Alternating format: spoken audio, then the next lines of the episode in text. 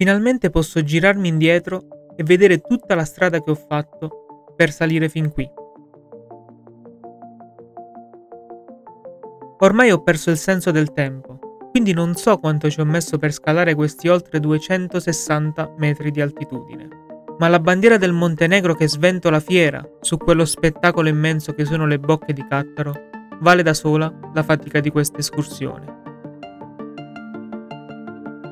La fortezza di San Giovanni oggi non è altro che un castello in rovina, eroso da secoli di assedi e terremoti ma nel corso della sua lunga vita ha visto camminare intorno alle sue mura numerosi popoli e civiltà.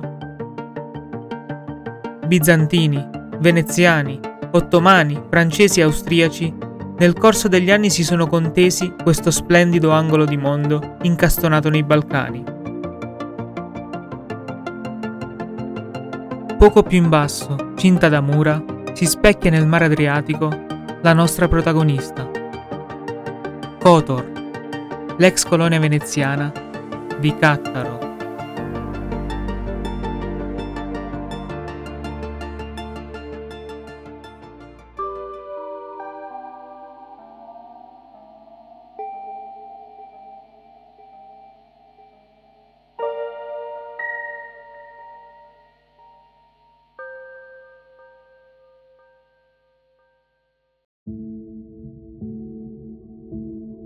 Kotor è una piccola cittadina dell'odierno Montenegro che per oltre tre secoli appartenne ai domini marittimi della Repubblica di Venezia e che fu capoluogo della regione dell'Albania Veneta. L'influenza veneziana è oggi particolarmente evidente nella cittadina, soprattutto nella grande cinta muraria che circonda l'intera città e che fu fatta costruire proprio dai veneziani dopo che Cattaro fu annessa alla Repubblica. Si narra che Cattaro, temendo di finire sotto la dominazione del sempre più temibile impero ottomano, nel XIV secolo chiese per ben sette volte ai veneziani di divenire parte della loro repubblica, e questi per sette volte si rifiutarono di accettare la richiesta, considerando la città troppo esposta e troppo difficile da difendere. Alla fine però nel 1420 il Senato di Venezia si decise ad accettare la richiesta di annessione e per prevenire incursioni future fece costruire le immense mura che tutt'oggi cingono la città, spendendo un patrimonio talmente importante che ancora oggi tra i veneziani si usa dire ad un amante troppo pretenziosa mi costi come i muri di Cattaro.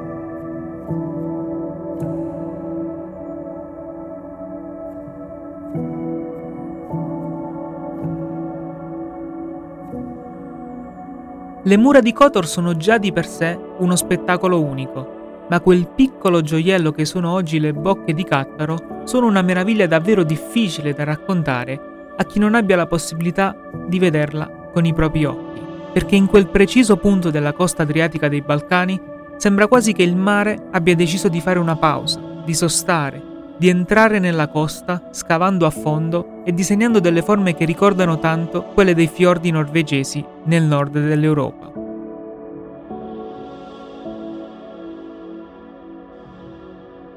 E affacciata su quel braccio di mare che si insinua nella costa, da centinaia di anni, ancora oggi, Kotor sta lì, circondata dalle sue mura, a regalare a chiunque abbia voglia di avvicinarsi uno spettacolo indescrivibile.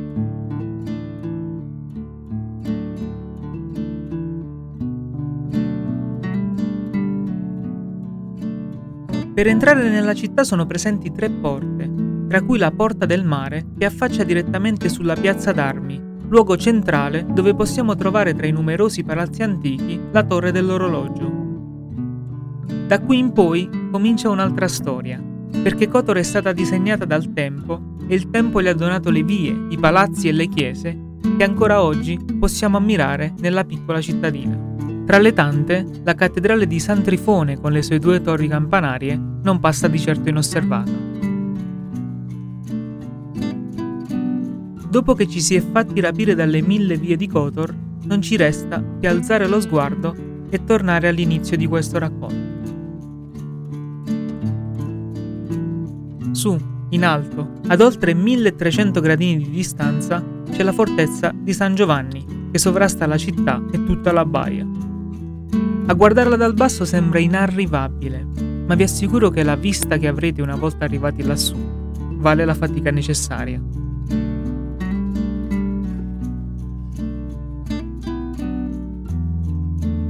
Io sono arrivato a Kotor con un tour giornaliero in autobus da Dubrovnik, in Croazia, che mi ha portato ad esplorare insieme a Kotor anche la vicina Perast e più a sud l'affascinante cittadina di Budva. Purtroppo se volete visitare Kotor le opzioni che avete non sono molte. C'è un aeroporto a 10 minuti nella città di Teodo, ma non riceve ad oggi voli diretti dall'Italia. Quindi l'alternativa migliore è volare fino alla capitale podgorica, da Roma o Bologna, per poi arrivare a Kotor con un autobus che ci impiega circa due ore. Oppure prendere un traghetto da Bari o Ancona fino al porto di Bar e da lì prendere un autobus o un taxi. Ma a prescindere da come decidiate di raggiungerla, posso assicurarvi che la cittadina di Kotor non vi deluderà.